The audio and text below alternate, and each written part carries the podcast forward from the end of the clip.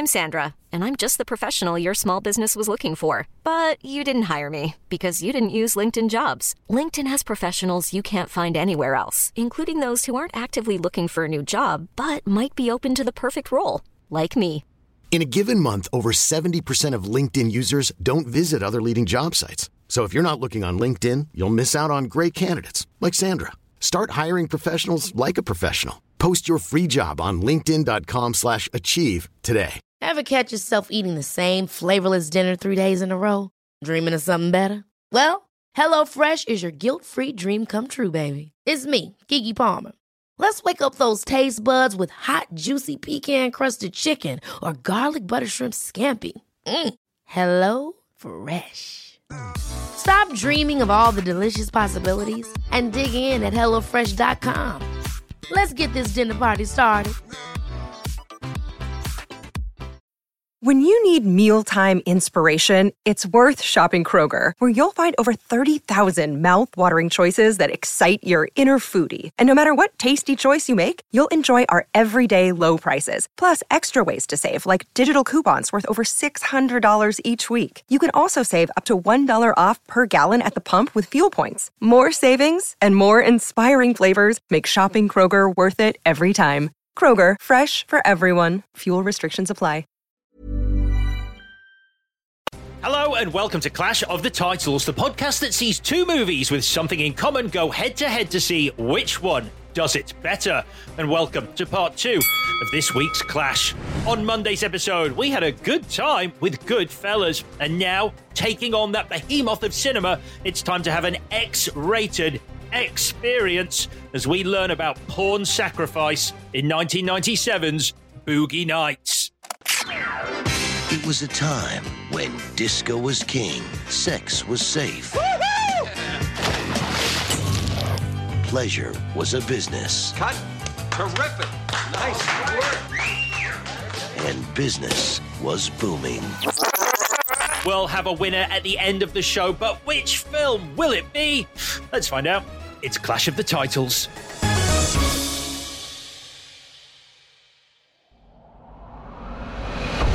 Release the Kraken! Hello, Clash Butters. If you just want to see me jack off, it's 10. But if you want to. Wait, sorry. I'll start that again.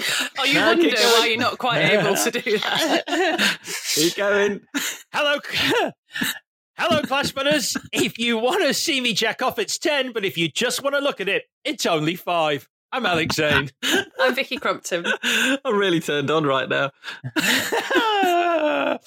right, uh, let's do the business uh, very quickly. Not the business, uh, some business. If you haven't subscribed to us, uh, please do so on Apple, Spotify, or wherever you get your podcasts. And as I do always ask, but it is massively appreciated this end if you can give us a little rating or review if that's possible. We are immensely grateful over here at ClashPod. Uh, so, Goodfellas versus Boogie Nights. These were Chris's choices. Chris, remind us of the connection and why indeed we're not doing Goodfellas versus Casino. Why are you obsessed with that, Alex? We, we're not just doing it feel because I didn't pick it. Right, all right. I just felt a lot of people were sort of gearing up for that. And Why do you just- care I'm what just- people think? Why do you care? That's a big question. Did I have a connection? Did, didn't you have a good connection on the last episode for them? I yeah, thought you came up with one. Drugs, are, drugs, drugs are bad. Uh, that's it. Drugs are bad. So uh, let's get straight into it because wow, there's a lot to unpack. On Monday, Vicky was a wise girl when it came to good Goodfellas, which means today I'm a star, a big, bright, shining star as we go through Boogie Nights. Let me take you on a journey.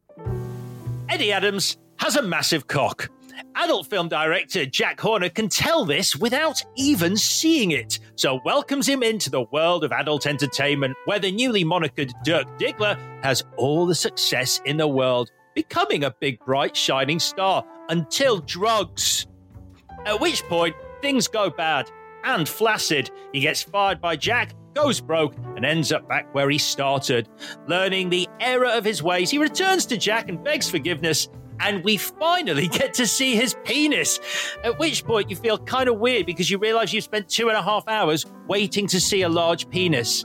Ladies and gentlemen, for your consideration, a Boogie Nights. Right, um, histories uh, with this movie. Christopher. I watched this on video when it as soon as it came out, so that would have been 1998, I suppose, when I was at uni, and loved it. Yeah, it was. I felt like it was an exciting time for film. Um, I mentioned that James Mottram book in the last episode, and that's all about the way Paul Thomas Anderson burst on the scene at a similar time to David Fincher and Spike Jonze and Wes Anderson and Sofia Coppola and Alexander Payne and Tarantino. And it just felt like a really exciting time for American film. And uh, yeah, Paul Thomas Anderson has maybe gone on to have the most storied career of all those filmmakers. But uh, this was the one I, I, saw his first film a couple of years later and wasn't as enamored with Hard Eight. But this is the one that really put him on the map and you know gave you a hint yeah. at what was to come. I don't think he's very enamored with Hard Eight, though um, hmm. particularly, mm. or at least he had a bad experience uh, with it. Victoria, what are your memories of Boogie Nights? Nothing um, to write home about. I saw it like early 2000s um, on DVD and sort of promptly forgot about it. I think I really, I oh, I was in that frame of mind where the, the running length, the length put me off. Um, good one, good one, me. Hmm. Um, yep. So yeah, I just I didn't think much of it to be honest. I knew it was good, but I wasn't hugely blown away by it. But I felt very different this time. Yeah, uh, mine's very similar to uh, to Chris. 1998. Watched it on video. Um, I don't remember. Like I remember really enjoying it. Like I really enjoyed it, but I don't remember the circumstances in which I watched it. Other than immediately afterwards, the main conversation being whether the penis that you see at the end was indeed Mark Wahlberg's actual penis, a prosthetic penis, or a stunt penis brought in through camera trickery. And that is indeed the conversation I ended up having with Nettie immediately after watching it this time. And the fascination with the penis and its origins, and indeed its realism and its accuracy. Yeah, of hmm. course. Mm, that's the word I was looking for. Yeah, uh, I do remember this was the film that introduced me to Mark Wahlberg, like entirely, um, because uh, and uh, this is a bit of an admission, but Marky Mark and the Funky Bunch. I, I have no point of reference for. I knew Donnie Wahlberg I knew New Kids on the Block. Oh, oh, oh brilliant. Hanging tough, the right yeah. stuff. Great. But Marky Mark and the Funky Bunch, either of you fans? No, not really, because I was a big New Kids on the Block fan, so I had enough Wahlberg. Chris, uh, Marky Mark and the Funky Bunch, uh, being slightly older than us, uh, did, did they tickle your earbuds? Uh, no, but I was a blockhead. You were what? I was a blockhead, which is what us New Kids on the Blocks fans called ourselves, and that was that was uh, obviously Mark's older brother Donnie was in New Kids on the Block, and that was that yeah, was yeah, sort yeah. of Mark's way into the music industry. So I was a blockhead. Yep. yep. Uh, although it would be Mark Wahlberg, who went on to be the highest paid actor in the world in 2017. I never knew that. I didn't no, know he was know the that. highest paid actor. I think, I think looking at his CV, that's because of Transformers: The Last Knight. Um, so, uh, without further ado, uh, shall we talk about uh, some of the backstory to Boogie Nights? Do it. It all began uh, with a, a, short 30 minute mockumentary that Paul Thomas Anderson made in high school called The Dirk Diggler Story, uh, which is available to watch on YouTube and is actually rather good, especially good when you consider the fact he was 17 years old. Have either of you seen it? No. I have. It's good, isn't it? Yeah, it is good. It is good. It's fun seeing what made it into the, the you know the film uh, ten years later, and and and the Amazing. actors that the actors that crossed over as well into the film. Yeah, yeah, uh, and there's there's at least one moment in the film that I swore was an improv in the film that is actually in his original short. But he made this short because Paul Thomas Anderson, or PTA as I'll be calling him, because uh, this is already going to be uh, a long episode. PTA loved porn. Uh, he, he really he's quite open about his love of pornography. He said he used to get off on it, but he also watched it with a fascination as a filmmaker. So if you do ever get caught watching porn, there's your answer. I am fascinated as a filmmaker.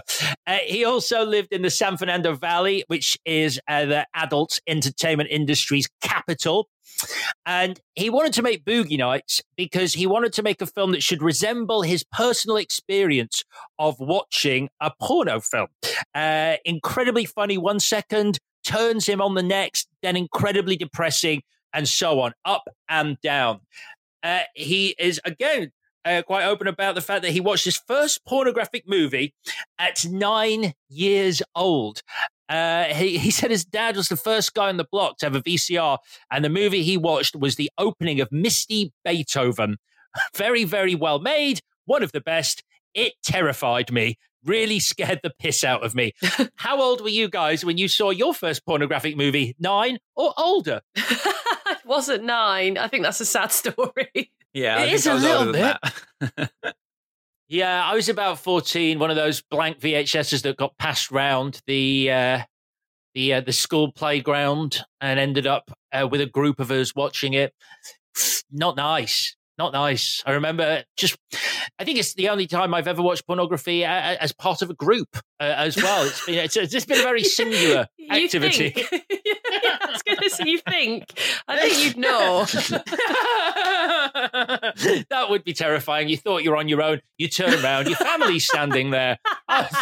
Hello, mum. Yeah. Um, but like as Chris said, this Dirk Diggler mockumentary is very Spinal Tap, which Paul Anderson was uh, inspired by. Uh, but it is very similar in terms of the plot to Boogie Nights. Um, in terms of how Boogie Nights came to get made, uh, it's all down to a guy called Michael DeLuca, who was the head of New Line Cinema at the time, and he got hold of the script. Now it was Paul Thomas Anderson's agent, PTA's agent, who uh, gave him the script, and it's because uh, Michael DeLuca had passed on Kids, and when he saw how good that film was, he said, "Don't let me pass on something this cool again." And so he gave him the script to Boogie Nights, um, which he loved. And he said at the time it was easier for New Line to be taking chances on new directors than the top five established directors in town. He immersed himself, did PTA, in the film industry, the adult film industry, in preparation for this. Hung out with Ron Jeremy for Mm. a year, um, a man who, bewilderingly, I interviewed on MTV's TRL uh, in around 2004, which uh, just you sort of go, what? What booking? What a bloody booking! Um, this is a sort of teenage live kids show, really? and you're sitting there with Ron Jeremy. By all accounts, not a nice man as well. Yes, currently incarcerated in the US, pending a trial for uh, quite an astonishing number of allegations of uh, sexual abuse. So, yeah, uh, he was going to be in the movie, uh, but his scene got cut, which obviously is probably a good thing right now. The script uh, to the movie uh, was 185 pages long. Victoria, thoughts? No, no, no. Just no, no, no, no, no, all day long. No, no, no. Um, I believe the script was initially that was the cut version of the script. The script was 300 pages long, draft one.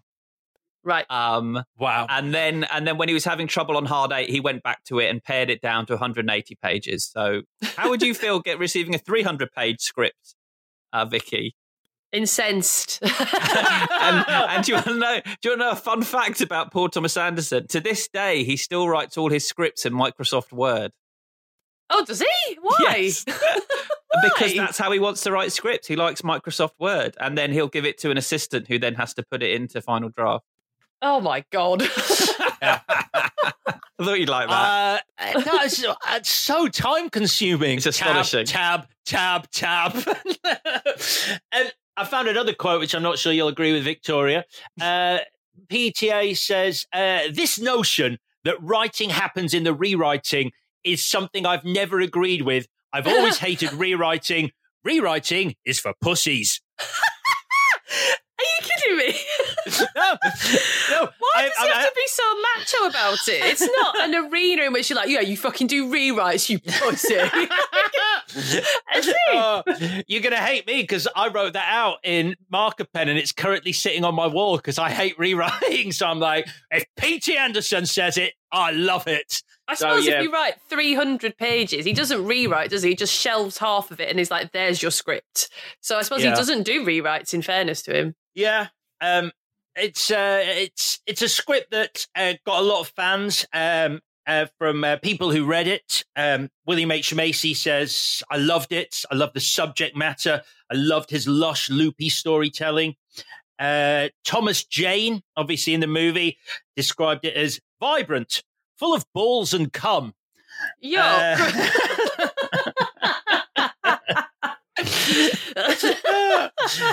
Every time I read something about Thomas Jane, I think I like him a little bit more. Yeah. Um, and uh, the DOP, uh, Robert Elswit, who's uh, been the DOP on pretty much all of uh, PTA's movies, uh, said, My wife read it and she said to me, Please don't do this movie because there was a certain amount of nudity and the descriptions of all the sex was kind of bizarre. But I gave her this spiel about how the movie is all about family, love, acceptance, redemption. And she looked at me and said, You're so full of shit. You just want to see naked girls. so, um, Chris, you mentioned PTA's uh, not happy time on Hard Eight. Uh, he sort of went in, uh, for want of a better expression, considering the movie, with his dick swinging to New Line and said, um, I-, I want final cut of this movie. It's going to be three hours, and I want it to be NC 17. To which they said, uh, you can either have it be three hours and an R, or an NC 17, and it has to be two hours. And in the end, he went for an R rating, and the movie came in under three hours uh, eventually. Very quickly on casting, PTA wanted Leonardo DiCaprio for Dirk Diggler after seeing the Basketball Diaries, but there's a little bit of uh, dispute over why Leo said no. Some people said he'd already turned, uh, said he'd yes to Titanic. He committed to that. Uh, other people say uh, everyone was just terrified of being in Boogie Nights from the script because it was so full on, and he just was like, "I'm not sure I'm up to this." Um, but then again, Paul Thomas Anderson already had Wahlberg in the back of his head, and he met with Wahlberg, who he also liked in the Basketball Diaries. Leonardo DiCaprio said you should meet with him. He recommended his co-star from the Basketball Diaries, and Mark Wahlberg said, "I've read thirty pages."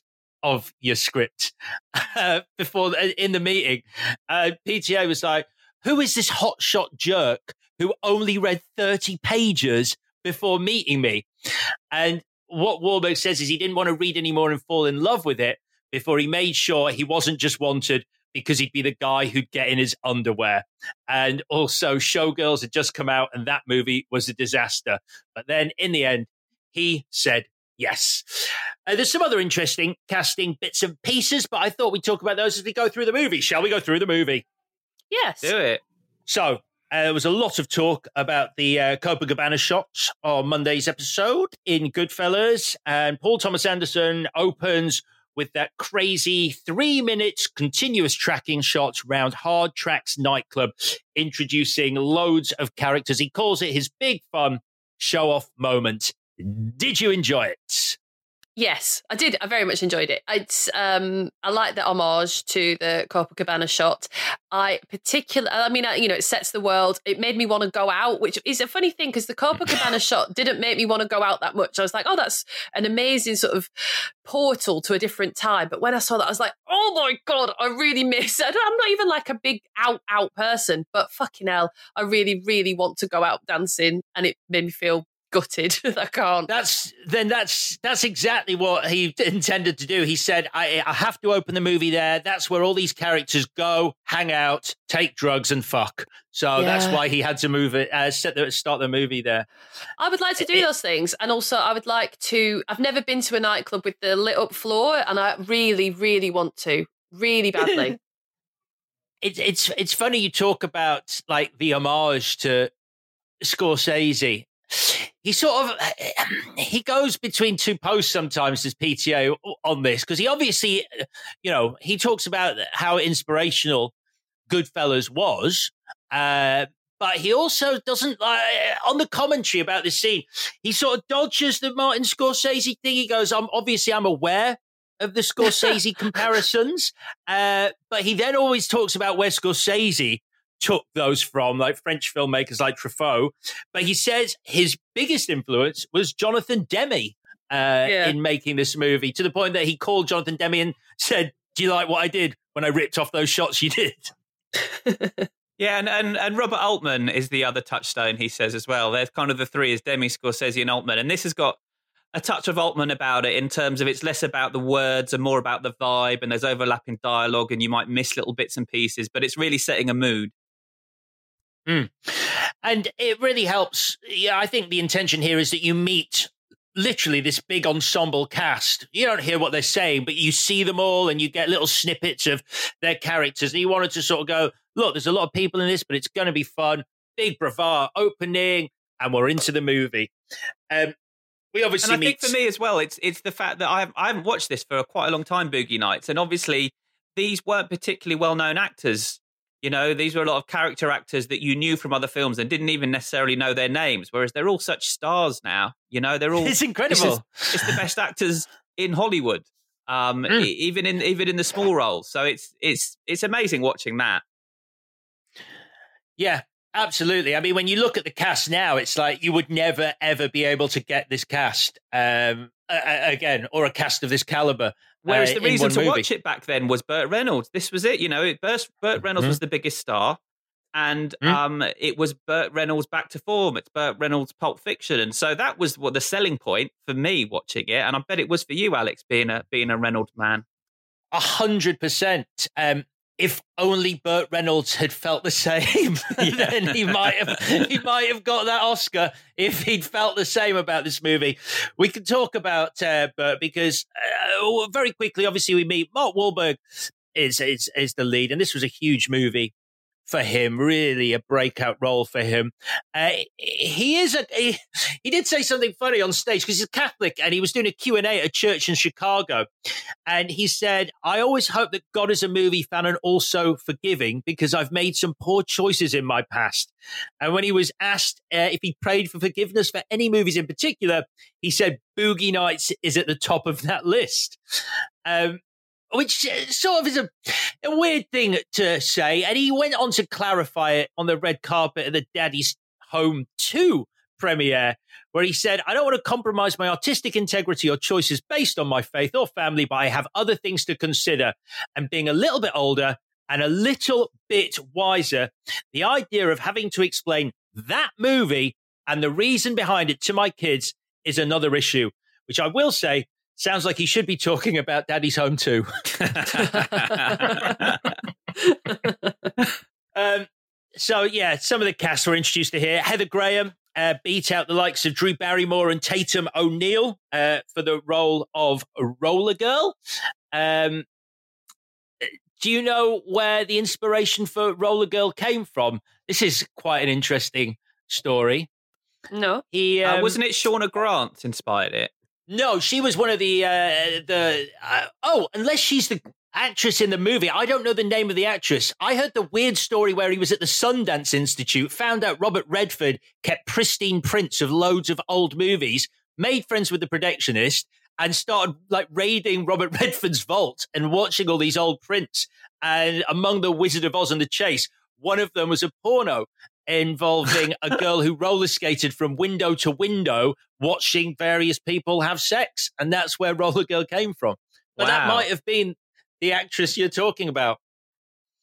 Yeah, I mean, I mean, Shauna Grant is is more a, a story of a of a of a woman who uh, went to Hollywood, got into porn for two years, and then killed herself. That she, there was a frontline um investigative piece about her called "Death of a Porn Queen," and and so that inspired some of the story when he was looking at the the dark side of the industry, and obviously it turns dark for Roller Girl sort of midway through the film as well. Absolutely. And then, of course, there's John Holmes uh, as well, who we can talk about a little bit later on. Um, but John Holmes was another big influence um, on the character of Dirk Diggler. Uh, so we also meet uh, William H. Macy, uh, Julianne Moore. Um, again, this was my first experience of Julianne Moore. Um, we get to know her a little bit after the opening uh, when she's back at Jack's house and um, is about to ring and try and speak to her a, a kid who she doesn't get to see very often. Uh, but just before she does that, as you do when you want to speak to your kid, you do a massive line of coke because that's that's where you want to be when you're trying to get hold of your kid. I just I couldn't because it's like it was the end of the night, and I thought like she's like, I'll just rip a line of coke before I go to bed. What are you doing, you monster? yeah, because she literally says, "I'm going to bed now." what madness? Um, William H Macy, uh, I, I just mentioned. Um, he loved it and he really wanted to do it. He did have a little bit of apprehension because he says the only thing that I was a little reticent about is I was going through this period where I was the go-to guy for any loser in any film. Uh, with a script like that, you think, well, sure, I'll do it one more time. You know, there's a bit there. It's such a little moment for his character, uh, little Bill, when he arrives home and he goes to throw his keys in the key bowl. and he misses. yeah. He misses and he then has to walk round, bend down, pick them up, put them back in the bowl. And you're like, in one one little moment, you're like, that is his entire character. Yeah, defined. you're right. Yeah.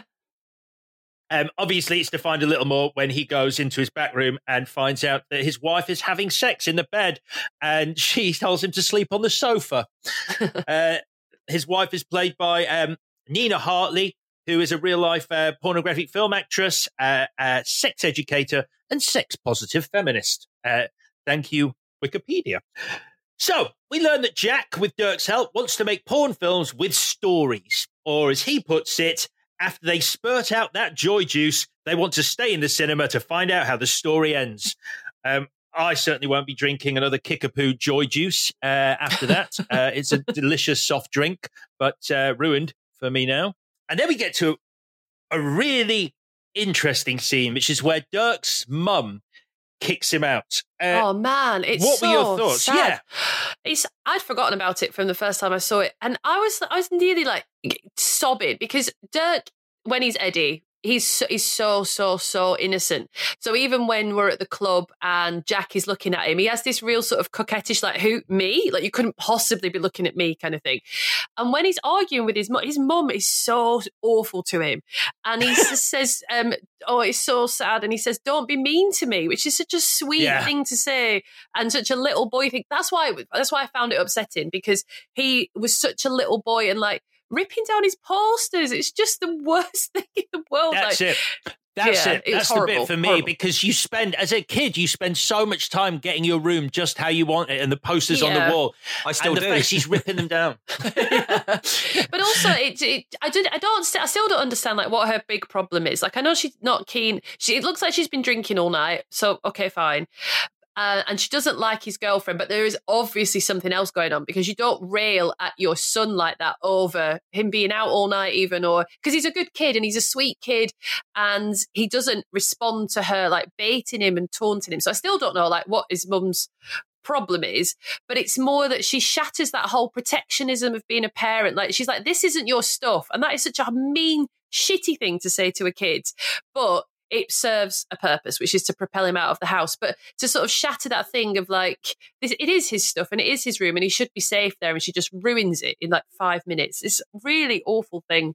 It's it's really interesting that you say that about not understanding her motivation because PTA talks about um, how some people really don't like that scene for that exact reason.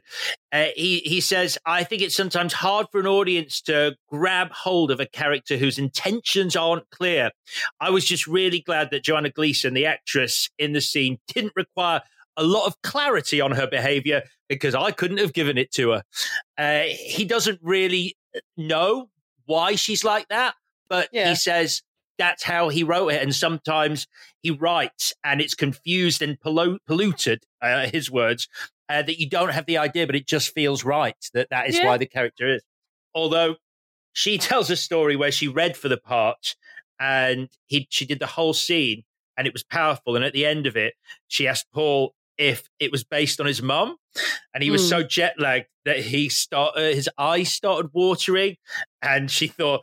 Never mind, we don't need to go there. I didn't mean to push that button. And he didn't answer.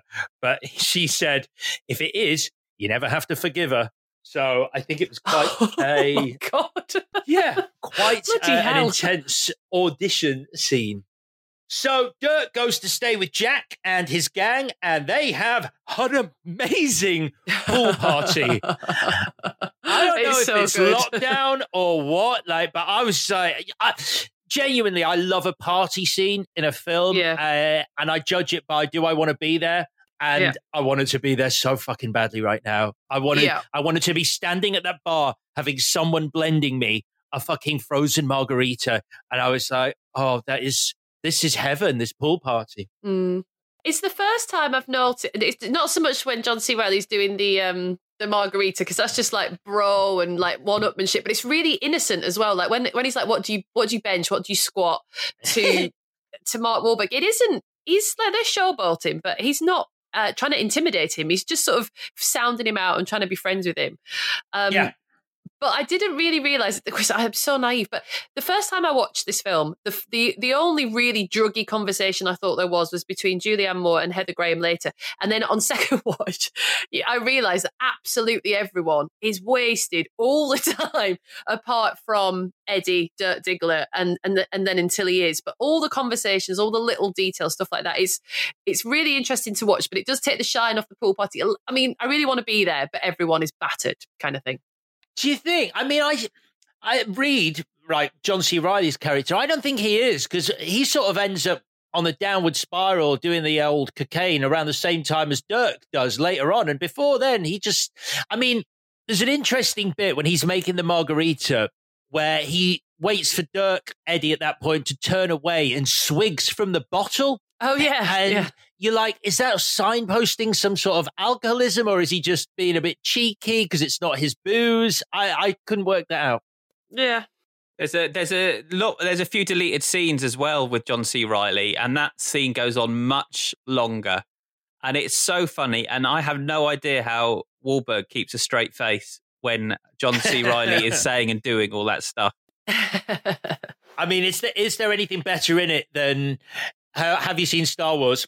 A lot of people say I look like Han Solo, which is just, This is this is the first time I've watched Boogie Nights since Step Brothers came out, and he's not a million miles away from that character. Yeah, uh, that He- he's, true. he's not a million miles away from a lot of John C. Reilly characters, and I mean that with respect. But he Yeah, knows what ever- he's really good at. Have you ever interviewed him, Alex? I have not, unfortunately. I meant I to found ask him you, uh, weirdly. I found him weirdly serious. Like it disturbed me how serious he was. I don't know if he was having a bad day or that's just how he is normally. But I was I was a little bit freaked out, especially as we were talking about a kids' film where he played a vampire. I really thought we were going to have a laugh, and he was deadly serious about the work. It's strange sometimes. I think we have an expectation from comic actors who come from a drama background rather than a comedy background to be funny in interviews. Um, I, although Will Ferrell is like, he's a great comic actor. And I think under the right circumstances, he's a brilliant improviser. But I've had some quite very straight interviews with Will Ferrell that you Yeah. kind of expect him to just go off on tangents and riff with, which he doesn't do. Now, whether that's a choice or not, I don't know. He's never difficult intentionally, but you sort of walk in with these preconceptions, which perhaps is the mistake of uh, the interviewer in this case. Mwah. um, so the one bit that I always thought was a must have been a John C. Reilly ad lib is the poem that he reads when he's in the hot tub with Eddie, and he's he's talking about. Uh, I, I wrote a poem, and it's about bees and all that stuff. That's actually in the original Dirk Diggler story. That was improvised by the guy who played Reed Rothschild in the um, in the original. So not not a John C. Reilly ad lib. Uh, there. Uh, we get a bit more William H. Macy finding his wife having sex in the driveway of the party while people stand round and watch. Uh, to which she replies, "Go away, Bill. You're embarrassing me." um, did you notice the William H. Macy flub in this sequence? No. Oh, was that a mistake? I, I, I- couldn't, I couldn't figure out if that was a mistake or not, and I don't think he says anything on the commentary. It is a mistake, yeah. So Ah. William H. Macy says, My fucking wife has an ass in her cock over in the driveway, all right? um, and the he did four takes, and Paul Thomas Anderson picked the one where he messed up because he liked the performance so much. It was uh, his best take, and it fits with the character because obviously in that moment he's really flustered. Nina Hartley, uh, the actress who plays his wife, says of that dynamic, her character just wanted little Bill to be more forceful. And when he can't live up to that, she gets meaner and meaner, trying to make him act like a man. By the time he does that, he's goaded all the way to murder. We get our first uh, sex scene and our first homage to the world of pornography of the period uh, when Amber Waves, Julianne Moore, and the newly monikered Dirk Diggler, Mark Wahlberg, actually uh, film a movie. It's great. Have you watched much um, pornography from that era? Either of you? No, no. I haven't. Okay. The only one I've seen um, is a film from 1974 called Deadly Weapons, uh, which is quite a famous film in which the actress Chesty Morgan uh, murders the men who killed her husband by drugging them and suffocating them with her breasts. Uh, but you watch that and then you sort of watch what they're doing here. And there is something really both intentionally and unintentionally funny about pornography during that era.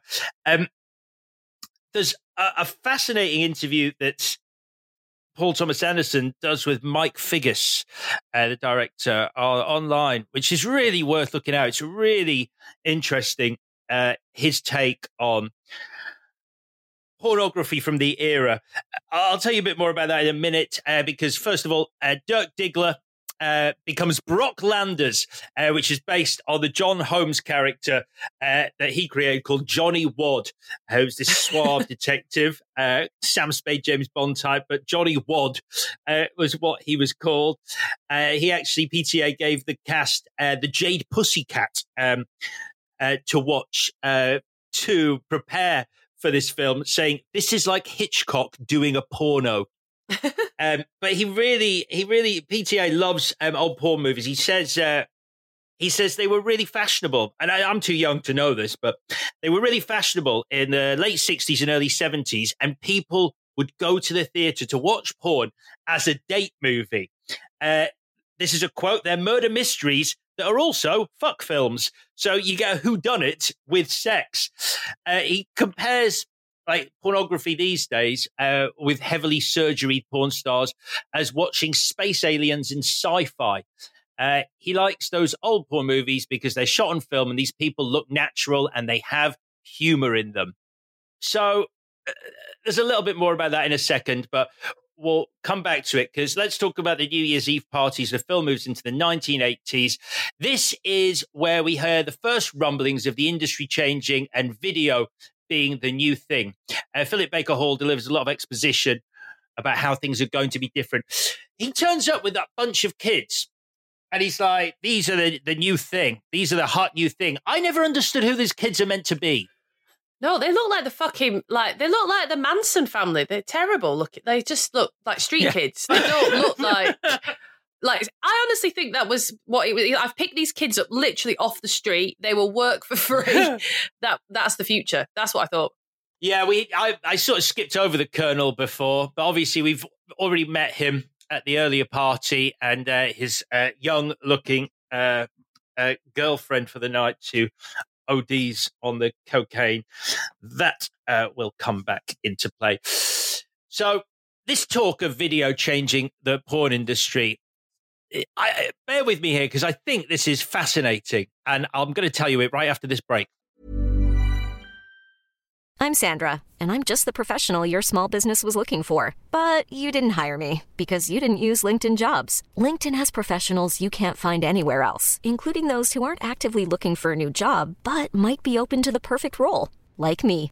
In a given month, over 70% of LinkedIn users don't visit other leading job sites. So if you're not looking on LinkedIn, you'll miss out on great candidates like Sandra. Start hiring professionals like a professional. Post your free job on linkedin.com/achieve today. Ever catch yourself eating the same flavorless dinner 3 days in a row, dreaming of something better? Well, HelloFresh is your guilt-free dream come true, baby. It's me, Keke Palmer.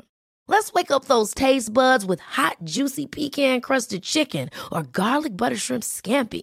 Mm. Hello Fresh. Stop dreaming of all the delicious possibilities and dig in at HelloFresh.com. Let's get this dinner party started.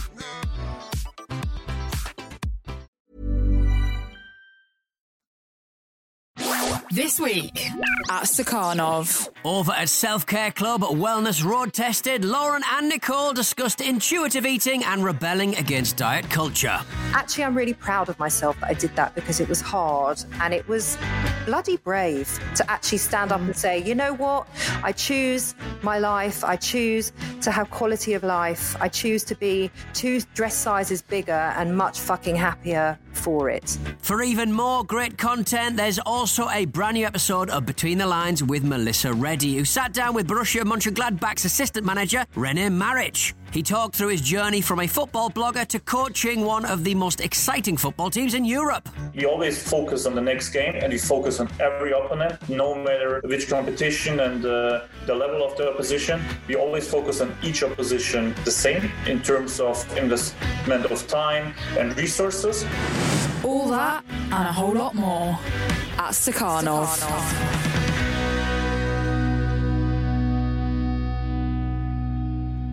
So, Paul Thomas Anderson says if video hadn't happened in the 80s, porn would have evolved theatrically to have a much more traditional narrative. So, if it had stayed uh, as film in cinemas that people were going to see, he feels that it would have become like a much more traditional film, which had sex scenes in. And he thinks that other movies would have contained much more of what you'd consider adult scenes. His fascinating theory to back up this, uh, or example to back up this theory, is this, and I, I'm quoting here: How interesting would it have been in Forrest Gump to see him and Robin Wright, Robin Wright make that baby? How does Forrest Gump have sex? I love the character, but what could be more of a revelation of a character and an insight about that character than watching them have sex? It says so much about a person watching how they behave in bed. That's a really bad example. Because I guess you've got to. Do you think that's his example? It's whether or not you think Forrest Gump is mentally impaired, and if you think he's mentally impaired, that's quite. I don't know if it's. I don't know. I, I think there's better examples he could have used. Um, and and you know we've talked about we've done some of these films that weren't far off Fatal Attraction and and Basic Instinct. You know, back in the '90s, we were pushing the boundaries uh, of what was acceptable in terms of sex in in those kinds of thrillers. Yeah, yeah, I agree. I think uh, I think that's true. I do think you know. I think it is a really big, well, a really interesting question. That you know, if it, I think it, it it's this question of why sex is so taboo. Like you look at the MPAA in America and what you can get away with in terms of violence uh, in a movie, and what you can't get away with in terms of sex in a film. And I think the the argument is that you know it's it, this this this idea that sex has become something like oh you can't see that well put it behind a closed door. Yeah. It's it's mad what the MPAA do. It's the puritanical nonsense. Like the, the the thing that got this film an NC seventeen before it was cut was the scene where Little Bill's wife is having sex with a guy in the bedroom just before he kills her. And the mm. MPAA told Paul Thomas Anderson they had a problem with her talking while she was having sex. She can talk or she can have sex. But if she's talking while she's having sex, we're giving this film an NC 17. So we had Why? to change it. But it makes no sense. That and they don't no have to explain themselves. They don't have to explain themselves. They just put. But that's true. Just, yeah, they just, make do these it. demands yeah. of, of filmmakers. I don't get it. I mean, is is it because there's like a sense of shame because sex is something that everybody does or everybody is the product of and you know all of that but not everyone has to do violence or do drugs or do whatever.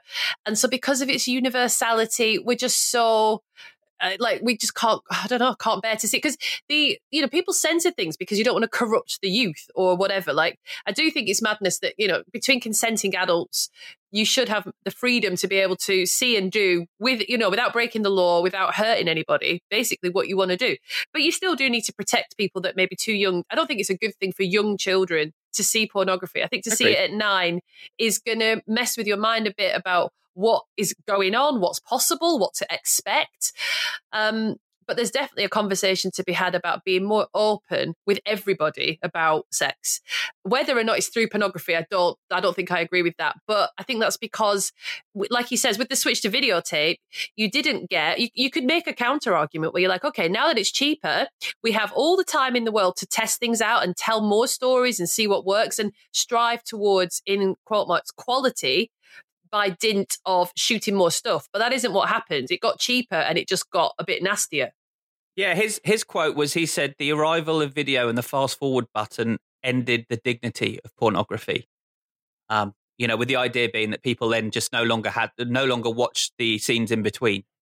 Yeah. Yeah, I think it's a. I, I, I, I think it's it, it, it's context really because like when pornography now is like you know three minute videos or whatever, 10 minute videos, and there's no story whatsoever. It's just watching in, uh, in largely, in Paul Thomas Anderson's words, space aliens in sci fi having sex. He also talks about how the look on the faces of porn stars now is like they need rescuing. Um, oh but, no! yeah, it's, uh, it's, a, it's, a, quote, yeah.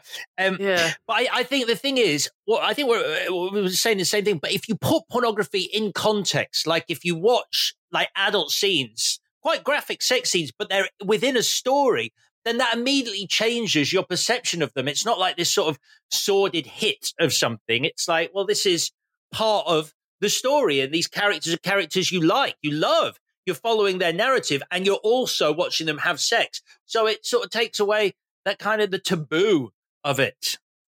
That's uh, the sex chat uh, part of uh, the show covered. Thank you very much for uh, participating. Did you enjoy it? I was faking it. I don't know. Uh, um, right then. Um, so Don Cheadle, uh, who we haven't mentioned, uh, taking a role initially offered to Samuel L. Jackson, who turned it down. Uh, he gets together with Jesse at the New Year's Eve party. Scotty J, played by Philip Seymour Hoffman, who's brilliant um, in this, uh, tries to kiss Dirk. Uh, and Amber gives Dirk drugs for the first time. The Hmm. massive mm. idiot. He's a Um, bad mum. if- She is a bad mum. Right? that whole I that that whole yeah that mother thing is like I is she does she see him as her sort of like uh, her surrogate son in the absence of her real son and if so why is she like come inside me when they shoot a sex scene together it's sort of a very weird maternal but not maternal relationship Mm, it's Um, dark, but it it it makes sense for me with her character, and she does think he's her son because later on she says, "I miss my sons" to Heather Graham, Hmm. I miss Andrew, and I miss Dirk, because reading into her character, the way that she has, and, and I mean this in the, the most innocent way. I don't think she's conniving, but the way she finds her power. The way she gets, how she gets a piece of someone is to have sex with them, and she want, she doesn't want him to leave her the way that Andrew has sort of left her, you know, because of her ex-husband. She wants to own a piece of him, of Dirk, and the only way, or the best way she knows, maybe not the only way, because she isn't. I think she knows she's probably not a great. She's not that she's not a great mum, but she's sort of being judged by standards she can't quite reach. So the best way to claim him is to have sex with him. So it makes sense to me, but it's dark as fuck, obviously. Yeah, no, that makes sense. That makes sense. I, I, I get that. I can, I can understand that. I think it's um, it's a testament to uh, to Burt Reynolds as well as Jack Horner. That scene where he is watching um, Dirk and Amber have sex, and the previous scene where he watches um, Eddie and Roller Girl have sex. The way he watches it, you you don't feel there's anything seedy about it. You feel like he's watching a great performance by an actor. It just so happens that the acting is having sex with uh, the other actor. So I think he's really good in those scenes. I know I mentioned it earlier, but few people were offered the role of Jack Horner. Um, Warren Beatty was um, seriously in the running. Paul Thomas Anderson talked to him about it a lot. Um, but by the end, Paul Thomas Anderson felt that Warren Beatty actually wanted to play Dirk Diggler, which um, wouldn't have worked. Um, Sydney Pollack uh, was offered the role. Uh, they offered it to Harvey Keitel, and his response was that he couldn't understand why they'd offered it to him. Um, Bill Murray was offered the role, and Albert Brooks was offered the role. But um, but he PTA does say that he always had Burt Reynolds in mind. Um, uh, there was one other out. Um, he he he desperately wanted Jack Nicholson to do it, but he couldn't. Oh, Get I didn't know Jack, he couldn't get Jack Nicholson to read the script. Um, and he says now in hindsight, he worries that having Jack Nicholson in that role would have overwhelmed the whole movie and and unbalanced it. I think that's true. I mean, obviously, I bloody love Burt Reynolds, so I'm kind of biased. But Mm. yeah, yeah, He was worried about Reynolds, though. The thing he was worried about was of, of it seeming like a novelty to have a, a 70s icon back in 70s clothes and, and people thinking that was the reason he'd cast him, when really he was just casting him because he wanted Burt Reynolds, the actor. Mm. Yeah, it's it's a shame they didn't get on better. It sounds like quite a strange story um, about what happened with them um, in 2015. And uh, GQ interviewed Reynolds, and he said, personality wise, we didn't fit. I think mostly because he was young and full of himself. Every shot we did, it was like the first time that shot had ever been done. and in, in, in Anderson's defense, he says that when the film turns nasty, he feels like that infected the set. You know, when when when the events on screen turned dark, he, he felt that come over his set, and he said they were filming in the middle of summer when it was really hot, and, and it got heated on set, and, and it it particularly spilled over one day when there was arguments in the film and then arguments off screen. But it, it is a shame, yeah. you know, especially the way you know Reynolds behaved afterwards. It's it's disappointing, really, because it could have been the springboard to to another career for him, and it didn't really happen. Yeah, well, we're just coming up to that moment where they actually fell out because there is uh, a particular scene. Um, very quickly, though, we need to talk about one of the most impactful scenes in the film, which is um, when William H. Macy finally cracks and kills his wife. You touched on this earlier, Chris. Um, they actually shot um, the scene of his wife and her lover in that moment being blown away, blood packs and all in the laundry room of the party.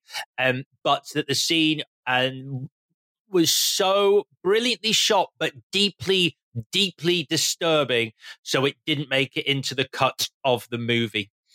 Um, so it was excised. Um, the first time he screened the film ever, uh, Paul Thomas Anderson had a bit of a, a shock because uh, when the test audience saw William H. Macy go and get his gun, they cheered.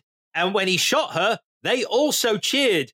And he says, I sank in my seat. I've never felt worse in my life. I thought I'd really done wrong in terms of these characters, but I felt a little better that when he shot himself, they weren't laughing or applauding anymore. There was dead silence and they really felt it. And that's when he says he realized he had a responsibility to make sure the audience didn't cheer or laugh or have a good time when violence happens in his films. Great scene, though. We are at the one hour and a half mark, and this is where things start to get really dark. And we get those awkward interviews with Dirk and Reed for Amber's documentary, or when they are on cocaine. The Colonel gets caught with a 15 year old girl who ODs, and then the police find something in his house. It's never said what. I'm guessing either photos or videos. And he has that disturbing speech where uh. he says they're his weakness. They're yeah. small, cute, and adorable. I but do you think this that so I, am not. Um, this isn't a criticism. It's just the Colonel is a pedo. Just is yeah. that in order? Because you don't care about the Colonel really. You care about Jack. So is that to make sure that Jack will always seem great? Because some of the cru- the crueler realities of pornography are kind of shifted away by this like very sharp left turn. Because if the Colonel is a paedophile, then Jack will always look better, even though he's making money in an industry that is, you know, can be very murky. And he's got this sort of like dad or, or even granddad thing going on where it's like his house is your house and they're a family and all the rest of it. And I buy that.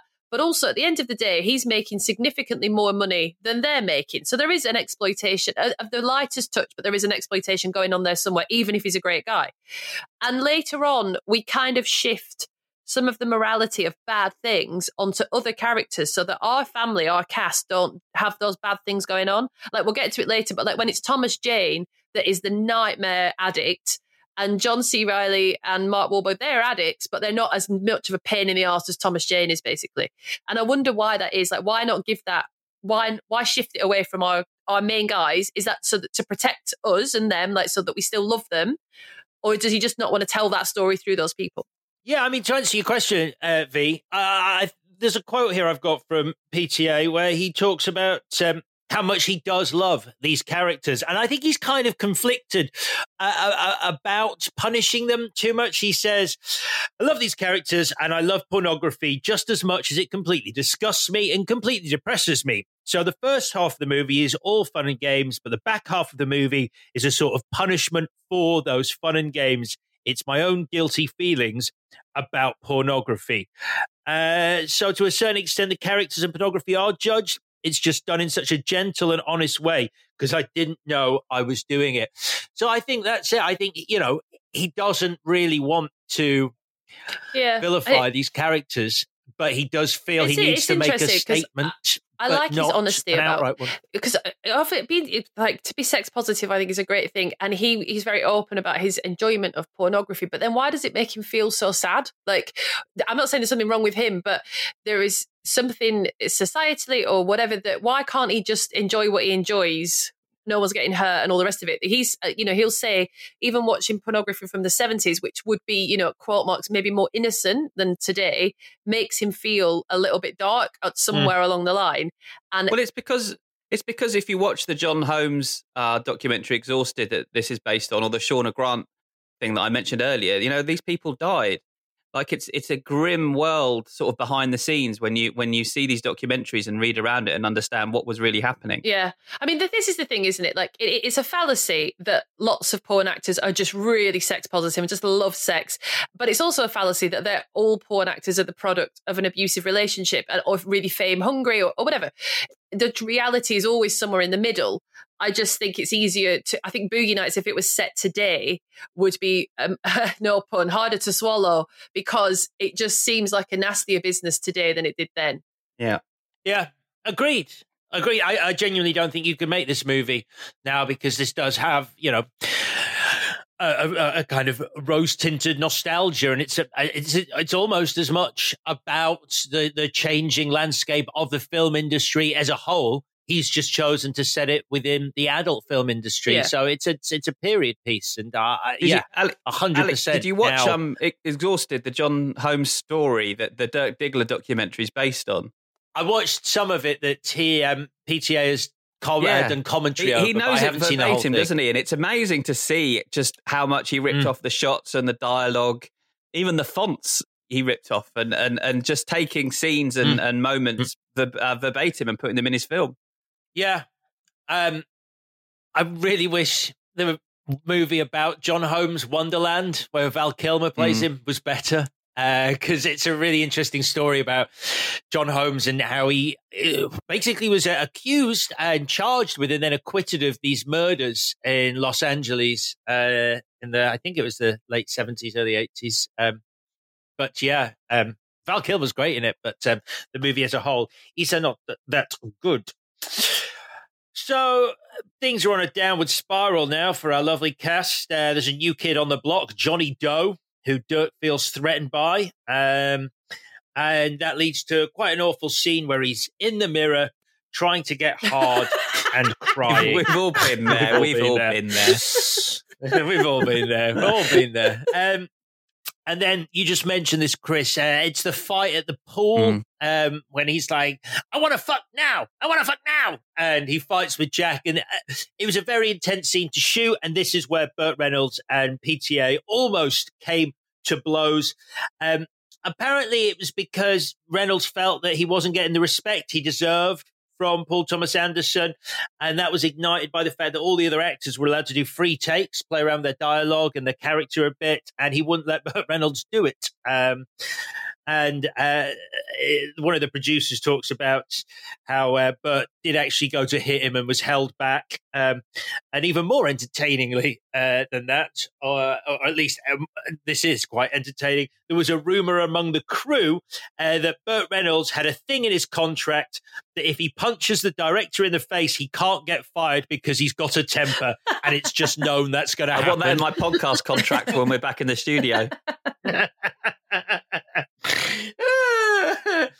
Uh, but yeah, I mean, it would have been great if he'd won the Oscar. Um, but the damage had been done. He won the Golden Globe, did Burt Reynolds for uh, for this uh, film, but he just said too much by that point. He he fired his like publicist and his agent. He fired everyone who'd said he should do this movie immediately after finishing the movie. Um, and it's I, I would have loved to have seen him win the Oscar. Um, not that Robin Williams didn't deserve it for for Good Will Hunting, but um, this, like you said, Chris, it would have just been you know reignited um, Reynolds, and uh, I'm a fan, as I've said. Uh, so the fight results in Dirk getting fired. He embarks on a failed music uh, music career I quite like the songs personally. He will rock you and he will roll you. Great. Music, music Fucking by John C. Reilly, I uh, lyrics by Paul Thomas Anderson for Feel the Heat.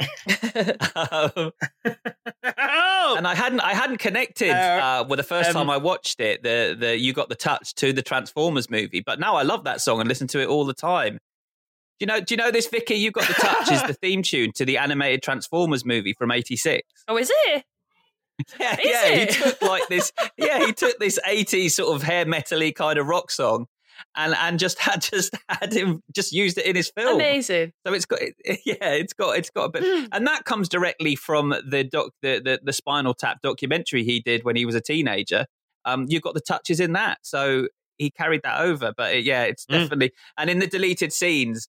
You've got a lot more of John C. Reilly um, in the recording booth, um, just winding up the engineer, uh, which I could watch all day. Him, him dancing or just winding that guy up. Who is the guy that did the score? And it's the guy who did the score of the movie as well. So uh, yeah, yeah, he, Oh, he, he roped him into doing that scene and just told them to terrorize him, terrorize him, and try to make him laugh, and that's all they did. Yeah.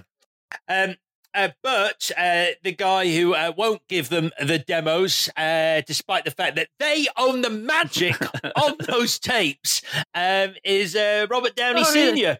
Robert Yeah. Downey Jr.'s dad, uh, which I, I didn't know uh, until I watched it this time. Um, but like I said, the wheels are coming off uh, for everyone at this point. Don Cheadle can't get a loan for his business because he's a pornographer, and uh, Julianne Moore is refused access to her kid. Um, uh, the judge in that scene is actually a very famous porn actress, Veronica Hart. Uh, she plays a judge. Uh, Paul Thomas Anderson describes her as not only a great person, She's but very the Meryl good. Streep of porn. Well, she'd had a similar Uh, she'd had a similar custody great. case to the one that Amber's having. So they let she, she he cast her as the judge rather than the plaintiff in that scene. Wow.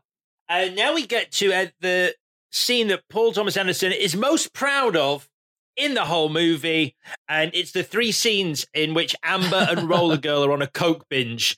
Uh, he says, This movie has many Achilles heels, but when I watch those scenes, I put my ego hat on and say, Okay, we nailed those scenes.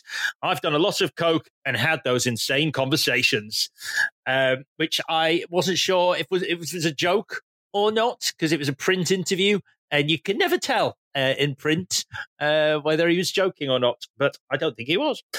Um, uh, so yeah, you mentioned those scenes as really liking the Victoria. Yeah, they just feel they just oh, they're just so they're so good, but they are so real. Like I don't know, you just the, the way that they loop and you you know you buy it from them as well. When she's oh it's and it's so sad, and when she's like, "Are you my mom?" and what oh, and then when they embrace each other and they're both sobbing, I was re- I was crying because it's like it's just so raw and awful. But mm. he it's it's good because it, you know you need a bit of a laugh after that because it's a it's a bit much. And so when Julianne Moore's like, "Let's go for a walk," and Heather Graham's like, "I don't want to leave this room," and she's like, "No, me neither." And we've all we've all had nights where we're like, "I can't leave this room." So if everybody could, ju- I once got stuck on a bunk bed in a youth hostel in Amsterdam, and I could not get down from this bunk bed. And I spent a really, really long time on the top of a bunk bed, and I didn't. I wanted to be anywhere else, but I just couldn't get down. And it's so ridiculous. And I was begging for help. I was like, "Please help me get off this bunk bed." And all my friends would come and help me. And I'd be like, "Don't touch me! I can't get off this bunk bed." it was it's so embarrassing. So I get it. uh, uh, yeah, it's a it's a nice little moment before things um get to their worst in the movie. Dirk is back to jerking off for twenty bucks while someone watches. Um, there's the awful limo sex uh, limo sex scene uh, where Roller Girl uh, meets the frat boy who was um, rude to her at school slash college. Um, it's Yeah, quite I love that interesting. though. It's good. I mean, it's a massive coincidence that he would be the person that gets in the Yeah. limo, but that's fine because the point is, I think that PTA is trying to make is that boy when they're at school and he's like making the sign of like a blow job and he, what he's I can't remember what he's mouthing to her, but it, he's being very suggestive. And then she goes off and she becomes a porn actor, and he's like he judges her for that, and it I, I, that to me feels really familiar. And you know, you you sometimes jump through these hoops trying to understand what men want and do this, and and now I'm this, now I'm a slag. Like it's it's a very confusing world out there for a young girl, and that scene pays like uh, pays respect to those feelings, and I think that's quite important. Yes, uh, it's quite interesting that he says this is some life you've made for yourself. Yeah, and uh, and uh, Jack, who's in the limo, doesn't move. Then he goes, by the way, your movies suck. He's straight out of there. He's like, you said what about my fucking movies? Like, Say what you like about her life, but do not slag off my movies. Um, it's quite a violent, uh, violent moment, though. Did did he deserve it? He's The- totemic. The, roller boots rip. No, he's totemic, Right. and, but also she. This is another, you know, another way of sort of looking at the character's history and, and pain, but in a sort of sideways glance because she's she doesn't she screams like, "Don't fucking touch me! You do not touch me!" And there's no way she's talking about him. She's talking about the person that set her on this path in her childhood, I believe, because she obviously hasn't got a great relationship with her real mum because of the conversation she has with Amber. And to me, she is that classic character of like, so there was an abusive relationship in her past, and it put her on this path where she tried to find her validity and claiming back that power by uh, being a porn actor. And that's who she's stomping in the face. And also, he's a dick, so you know he does kind of deserve it. But it, there's more than that going on, I think. Mm. Um, we're into uh, the uh, the the final stretch of the movie now. Some incredible scenes uh, coming up. Uh, first of all, um, it's uh, Don Cheadle uh, having uh, an amazing scene in Miss Donuts, uh, where he Jesse's pregnant at this point. He goes in to get some donuts. It's so cute when he's like, "What do you want?" and is the baby kicking? And it sets up perfectly this massive feeling of fucking anxiety and dread that something bad is going to happen because he's had a rough time in this movie. He hasn't got a loan. He was fired from his job. And just when you think, oh, that's nice, he's having a baby, this happens. And it's wonderful because it doesn't end badly for him. And he gets the money that he needs for a loan. And it's such a feel good end to a horrific scene. Obviously, not for the store clerk because he, he, he got dead, uh, as did the other guy. But then they had guns. The other guy was just selling donuts. So, not happy ending for him. But did you enjoy this scene? Yes, it's stressful. It's really stressful. And I'd forgotten how it ended. And I wanted to ask um, what you think about. So, when Buck is at the bank, that scene could end with the bank person saying, Yeah, you can have a loan. And, and he says, You can't because you're a pornographer. Now, is it my. Is it the lens of my privilege that I can't see? Is he is he actually refused a loan because he's black, and it's not so much that he's in pornography? And you like think about the way Buck is trying to find his personal style all the way through the film. So he's really country and western, and then he's got like the um the braids and the that huge jacket and all that, and he can't quite find his look, and that's like a running joke with him. Then he is forced to rob basically because he can't get a loan in a traditional way. And the last time you see him, he's conforming to the stereotypes that are applied to Black Americans, i.e., like rapping. And that's when he's shown that he's like his success, and he's got, hasn't he got a cap on and stuff like that. So I think I find that story really interesting. But is that why the story is told like that? Like as a Black American. At the time, he has to conform to these expectations in order to be a success. Like he can't just get a bank loan like a white person could have done. Is that the story that's being told? Uh, it's a great question. I, I, I, mean, I'm, I, I was puzzled by how the guy in the bank knows that he's a pornographer at all, unless he's seen his movies. Yeah. Uh, or Buck is stupid enough to not write down work in film industry on his CV. Yeah, he's well, he provided. says I'm an actor quite a lot, so just leave it at that.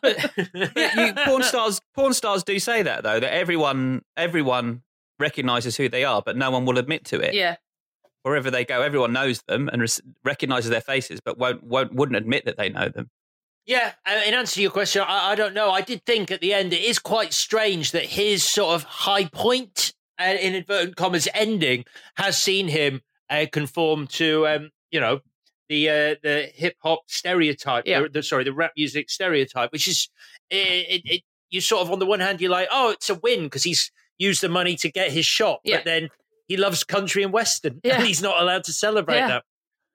Yep. And then, uh, if you thought uh, Miss Donuts was tense, um, ha- fucking hell, um, Alfred Molina pops up wearing a silk dressing gown and t- tiny pants. It's so Um, good. It's so good. Yeah, uh, Paul Thomas Anderson sold uh, Alfred Molina uh, the role uh, on the phone when he was asked what's the role. Paul Thomas Anderson said, "It's a coked up drug fiend on a shotgun rampage," and he was like, oh, "I've never done that before," so he took it. Um, yeah, God, I love it. I love this scene. I didn't love it initially because I'd read before I saw the movie quite a sniffy review that basically claimed that it's a great film, apart from the sequence which feels like an homage to Quentin Tarantino. And I remember watching it after reading that. And this is why you shouldn't read reviews before you go to see a film, because I couldn't help sort of going, oh, yeah, yeah, it's a bit true romance. Bit true romance, this scene. But watching it this time, I, I don't think it is. What do you guys think of this scene?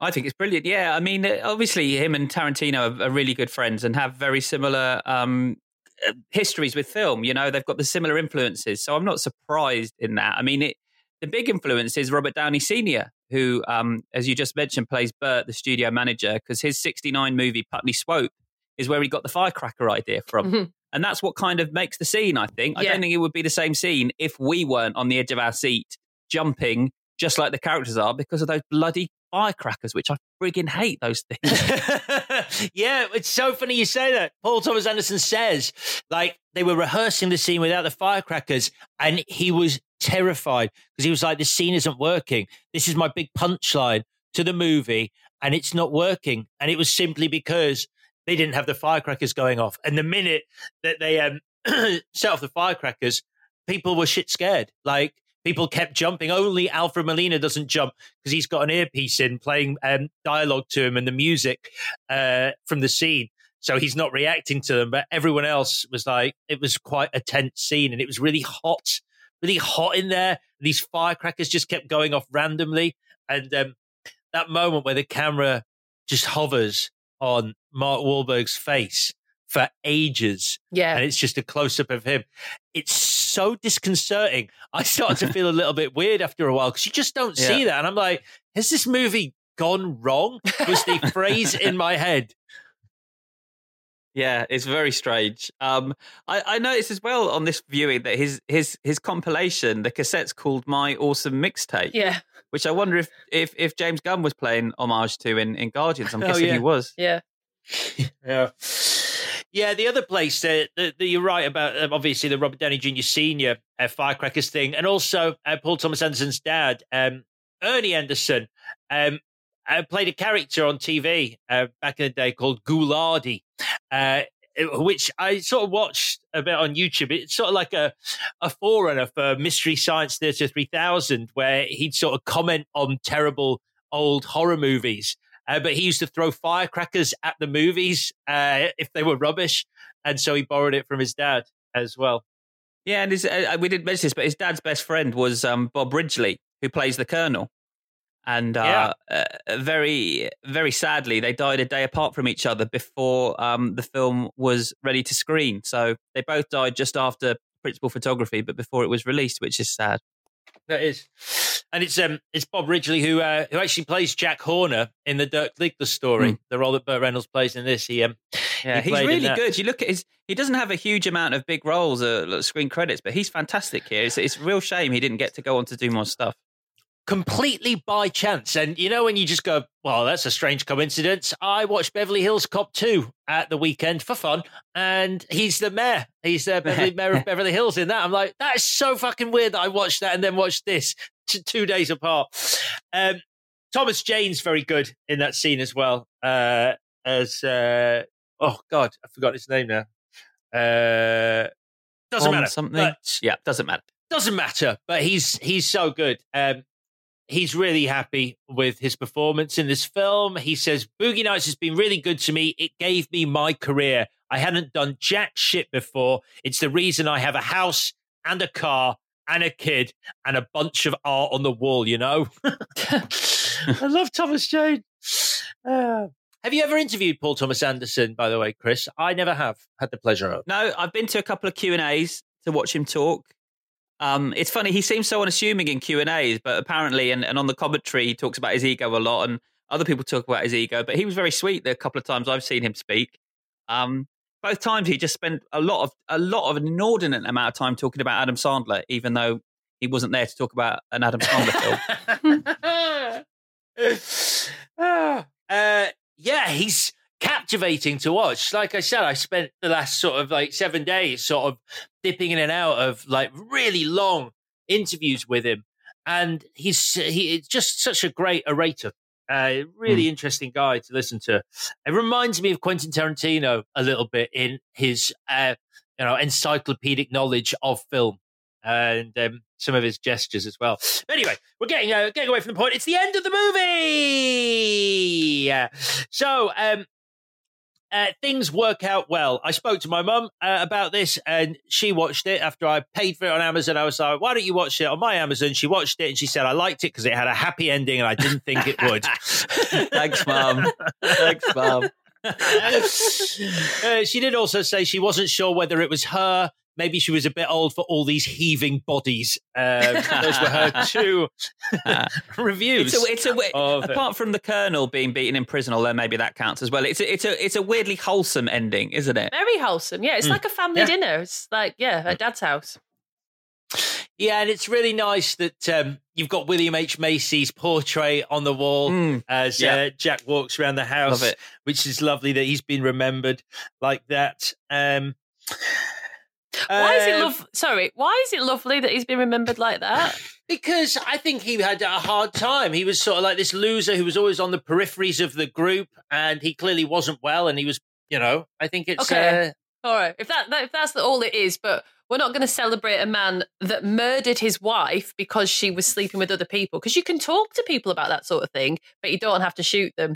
So I like the fact that his picture's there. If he's like, "Oh, we remember you as part of the group and you whatever," but it's not like it's like this is where it veers over into what PTA is saying It's like we can't cheer because a cuckolded man got revenge. Do you know what I mean? Yeah, and I, I, did, I don't see it as that. I see it as you know the fact that he was, um, you know, you sort of think that none of the others really have time for him at all throughout the movie. Like he's sort of a, an annoying fly, sort of buzzing around, going, "We need to talk about this," and like he has his own issues. But I, I thought, yeah. thought it was quite okay. nice that he was celebrated for that. But no, I'm not celebrating a wife killer. Uh, no, okay. I, I see I, that now. Sorry, I see that. I see that. This is a conversation, babe. Conversation. It's a good conversation to have, you know. Do you celebrate wife killers? No. I know we always talk about such high stakes stuff. I don't think it's normal. I don't, I don't think it's normal that I know how you feel about that, but I, I don't know what your favourite crisps are. Oh no, actually, no, I do know what your favourite crisps are. Sorry, what are my favourite crisps? I think you really. What did I see you with the other day? You had Wats's and you had something. Oh, you had salt and vinegar squares. I think it's salt and vinegar Fucking. squares. if I can't get, if I can't get to Tesco, we're doing crisp chat. If I can't get to Tesco and pick up a bag of onion rings, Tesco own brand onion rings, then I'll be salt and vinegar squares forever.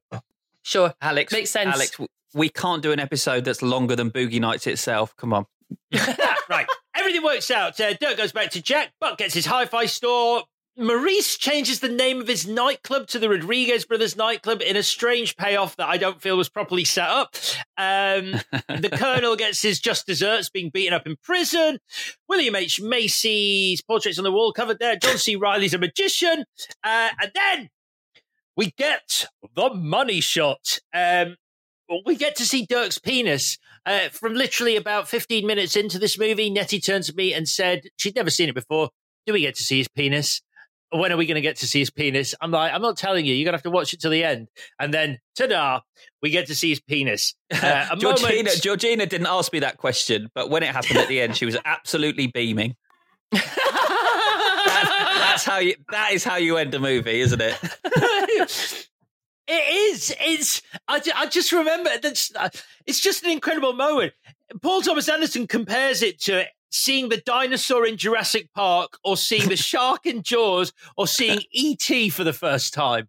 Uh, it's. Um, it looks yeah. a bit like ET. um, but I, I, also like the, the moments leading up to. He mentions on the commentary enjoying writing this scene. And when you think about the lineage of what's happening when when uh, Mark Wahlberg's looking in the mirror, you've got he was he said I was writing Eddie, thinking that he's Dirk Diggler, thinking that he's Brock, thinking that he's De Niro, thinking that he's Jake LaMotta, thinking that he's Brando, thinking that he's Terry Malloy doing Shakespeare. and that is a really complex sort of line of films to go back through uh, all the way back to Shakespeare. But it, it works, and it's. Uh, it, he said how much fun he had writing that scene, and and it does it does come across on screen. Victoria, Yeah. What, yes. what? as a, as a scene, as an end to uh, the movie, what what do you think of the um, the the ending? I think it's yeah. I think I agree with you. It's very cleverly placed. Uh, that it's right at the end. You've been waiting this whole time, but I just found his penis quite scary. To be honest, I did. Well- I'm sorry, I did. It just terrified me. so, in terms of in terms of size, I yeah, presume. yeah, yeah, yeah. Hmm. There's nothing wrong with it in in terms of what. No, everything else Hmm. is fine. It's just um, it, it's just enormous and scary for for its Hey. enormity. They actually uh, made a version. Um, it is a prosthetic penis, by the way. It's not a stunt penis or any trickery. and It's not Mark Wahlberg's actual penis, uh, as was discussed a lot uh, at the time um, when I first saw it. Um, but no, it's it's a, it's a prosthetic penis. First version was 12 inches long. Uh, they tested it and it was way too big. It looked like a weird monster penis. Uh, so the one that we actually see in the film is uh, it's seven inches. That's only a seven inch penis. That only only a seven inch penis. Uh, that's only a seven inch penis there. Uh, but I think that's because proportionally, Mark Wahlberg is quite uh, a small chap, so it actually looks even bigger uh, on him. Sorry. oh, does it work the other way? You're like, it's actually massive. I'm just a very More big hands. guy, but yeah. stop complaining. uh, it's, it's, I didn't think it was that big. Um, Mark Wahlberg was uh, allowed to keep uh, the prosthetic penis as a keepsake. Apparently, now uh, the rubber has started to perish. Yo, So there you go. Um, Oh, yeah, dear. That's, uh, yeah, start to start to perish, um, and that's um, that's really about it. Uh, like uh, the, original cut that he did of the movie after he finished shooting it was three hours. Uh, they lost a lot of things. Uh, Becky and Jerome after they're married. Uh, there was a scene where Dirk comes back to his mother's house, and his uh, ex girlfriend, who you see him with at the start, has moved into it with her husband, and they tell her that his parents, uh, they tell him that his parents are dead, and it immediately cuts to a car being hit by another car on an intersection and them dying. And uh, well, that you there was mentioned that you mentioned. I I think the biggest stuff is the stuff you mentioned. Um, having watched all the deleted scenes, Becky um, and Jerome after they get married, he Mm. cut out quite a few sequences here, and it, it's it's her getting beaten by Jerome after they're married and Oh. having to and attacking him and having to run away. He said that was the toughest scene to take out, but he wanted to he wanted to have a scene where a guy who marries the porn star then can't deal with the reality Yeah. of that situation, which happens so often in real life. Yeah, have But you he- but he- seen? is it um Hustlers? With the, is that the Jennifer Lopez film? That's really Mhm. good f- for that. Where it's just these, you know, dancers, uh, strippers, and they've all got boyfriends that just they love it, but they cannot cope with the reality of it, and the way that they have to talk to their boyfriends is brilliant. It's really funny. And, and Mm. yeah, so so she runs. She she then attacks Jerome, and she runs away. And then Dirk comes to save her, and he crashes his car on the way. So there was quite a lot there. But he said it made the second half of the movie too punishing. So when he wrote it, he wanted that scene, and uh, when he was shooting it, he wanted that scene. But the time by the time he got to editing, he wanted to protect the characters in that second half a bit more. And so it, Mm. how it's left is the last time we see her is when she's kissing her husband, and they go off sort of happy. Mm. Yeah, it's the same as what we were saying earlier. It's this idea that he, I think he loves his characters that much that he doesn't want to see horrible things happen to them uh, at the end of the movie. Um, the one that I, I would have quite liked to have seen an extended version of the uh, Alfred Molina scene. Uh, he says there was um, a much longer cut of that scene uh, where after Dirk drives away, Rahad goes back to his house. The police arrive. There's a helicopter and there's this whole gunfight where I'm pulling out one bigger weapon after the other. I end up with a kind of anti tank thing and I'm trying to blast the police helicopter through the roof of my house. They shoot me to bits. Uh, I could have watched that. Right. Uh, any more for any more? No. Let's do the bits. Uh, best scene, Victoria. Uh, firecrackers, um, drug addicts, funny, stressful. Chris. Mad Molina. Wait, what bit? Same, Same. same as Vicky. Alfred Molina Oh. going nuts. Oh, okay. Uh, I'm picking the pool party because, as I said, I love a party scene, and um, it's a great scene. Uh, so I'm picking the first pool party. Uh, MVW.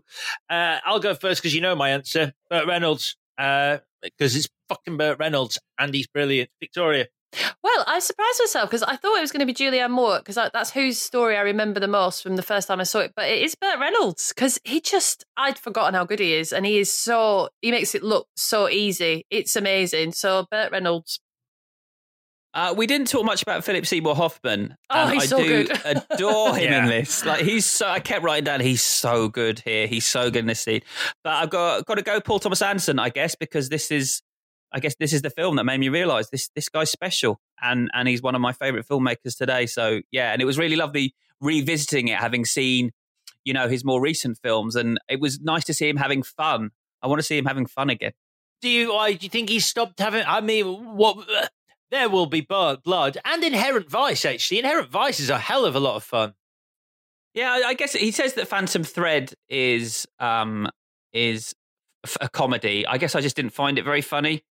Um Mm. I did find There Will Be Blood funny, but I felt like I was Yeah. laughing at it rather than with it sometimes. I'm not sure if I if I'm getting that right or not. So uh anyway. bit in Inherent Vice where they, he show Joaquin Phoenix sees the photograph and just goes ah. It's just fucking one of the best visual gags. Anyway, uh, we'll talk about that on another show. Um. Uh. So yeah. Uh. Good. Thank you. Change. What would you like to uh change, uh, Chris? I think it would have been interesting if if the film had um, acknowledged AIDS that hit um, the porn industry during this industry during this time, and obviously it's what killed John Holmes.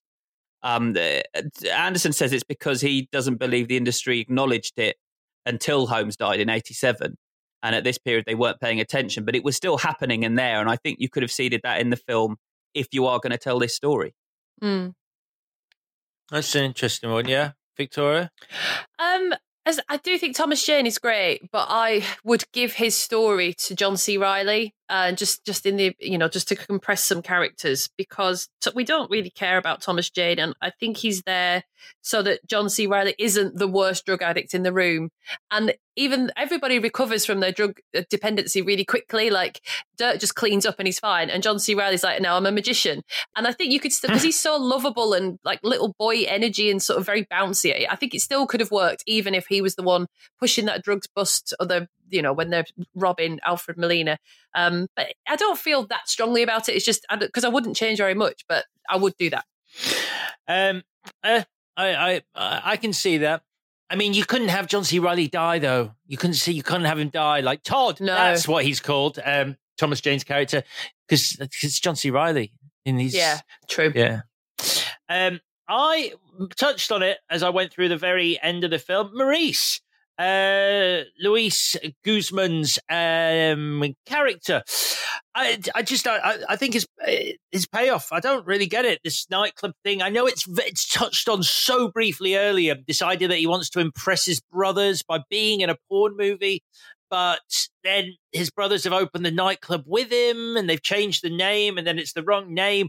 I just, I didn't spend enough time with him to understand that arc at the end. Uh, and and what what that signifies. You know what should have happened to him? He should have because he gets a part in the Brock Landers film as a bartender, Yeah. and he should have got what he wanted, which is to. I think he wanted to have sex with women, and he should have got to do it and just been absolutely like scared to death about what Oh, it takes and oh all the rest. Vicky! That, so there is a deleted scene with Oh, him really? um, before he's about to shoot a sex scene, absolutely having a meltdown because Yeah. his dick is so small. yeah, that. they shot it. They shot it. It's on the Blu-ray. Oh, well, that would extend. You put that in, and that sort of explains why he's really happy going back to running a nightclub at the end. That would work. that would work. Uh, right then. Uh, so this week has been Goodfellas on Monday. We've just finished Boogie Nights. It is time for the verdict. You want answers? I think I'm entitled. You want answers? I want the truth! Uh, these were your choices, Chris. So why don't you run the verdict? I feel like I know how this is going to go. Um, Alex, you go first this time. Both films are great. Goodfellas is an incredible ride, and there are obviously Scorsese influences in Boogie Nights, but Boogie Nights somehow feels more epic to me uh, in the pacing and the ensemble cast. Like I, I, can watch Boogie Nights and get really lost in it, whereas the intensity of Goodfellas is more gripping and gives it that pacing, but it never lets you really relax into the movie and sort of sit back into it. That said, uh, Boogie Nights does at times feel bloated, while Goodfellas doesn't feel like there's a wasted second. So for me, it comes down to the subject matter of these films and what interests me personally in terms of the actual world in which these films are set.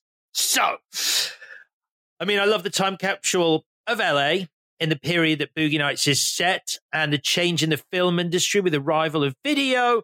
I've never been a big fan of gangster films since Boogie Nights. Yeah, I thought as much.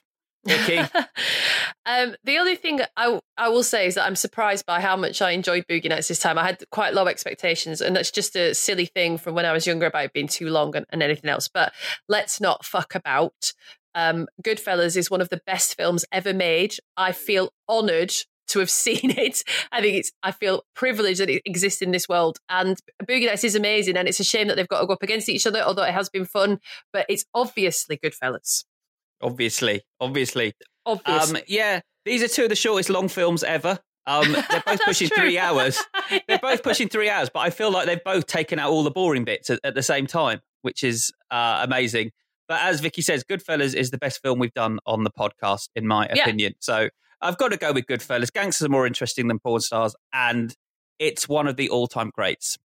The winner is Goodfellas. I'm not gonna I'm not gonna do my shtick about the poll or argue with it. I respect that. And it really is for me this week. It just comes down to a very personal thing, and I, I'm not a fan of the gangster genre, and that's all it is. Uh, but I can respect the choice you made. Well done, everyone.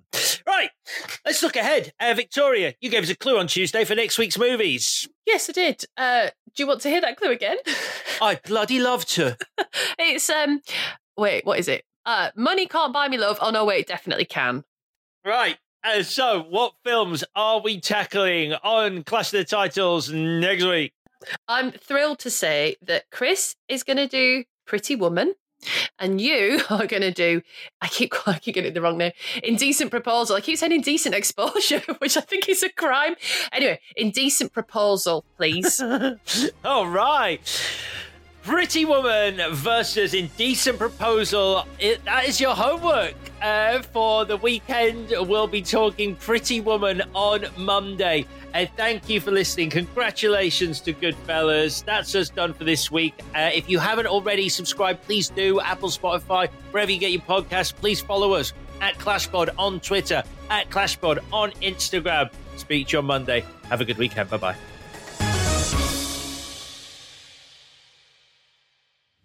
This was a Stakhanov production and part of the ACAST Created Network.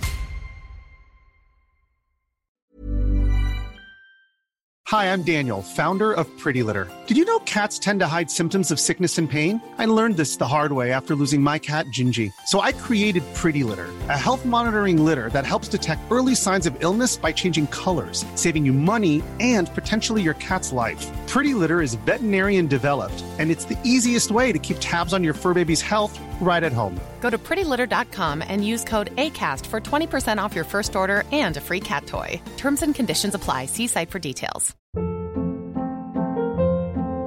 Hold up. What was that? Boring. No flavor. That was as bad as those leftovers you ate all week. Keke Palmer here, and it's time to say hello to something fresh and guilt-free. Hello Fresh. Jazz up dinner with pecan-crusted chicken or garlic butter shrimp scampi. Now that's music to my mouth. Hello Fresh. Let's get this dinner party started. Discover all the delicious possibilities at hellofresh.com. When you make decisions for your company, you look for the no brainers. And if you have a lot of mailing to do, stamps.com is the ultimate no brainer. It streamlines your processes to make your business more efficient, which makes you less busy. Mail checks, invoices, legal documents, and everything you need to keep your business running with Stamps.com.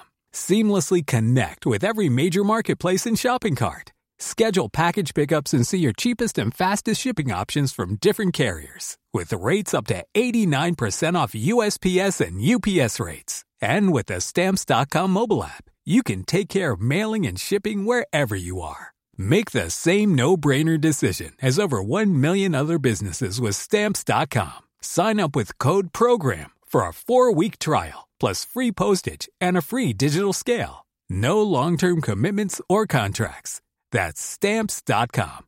Code PROGRAM.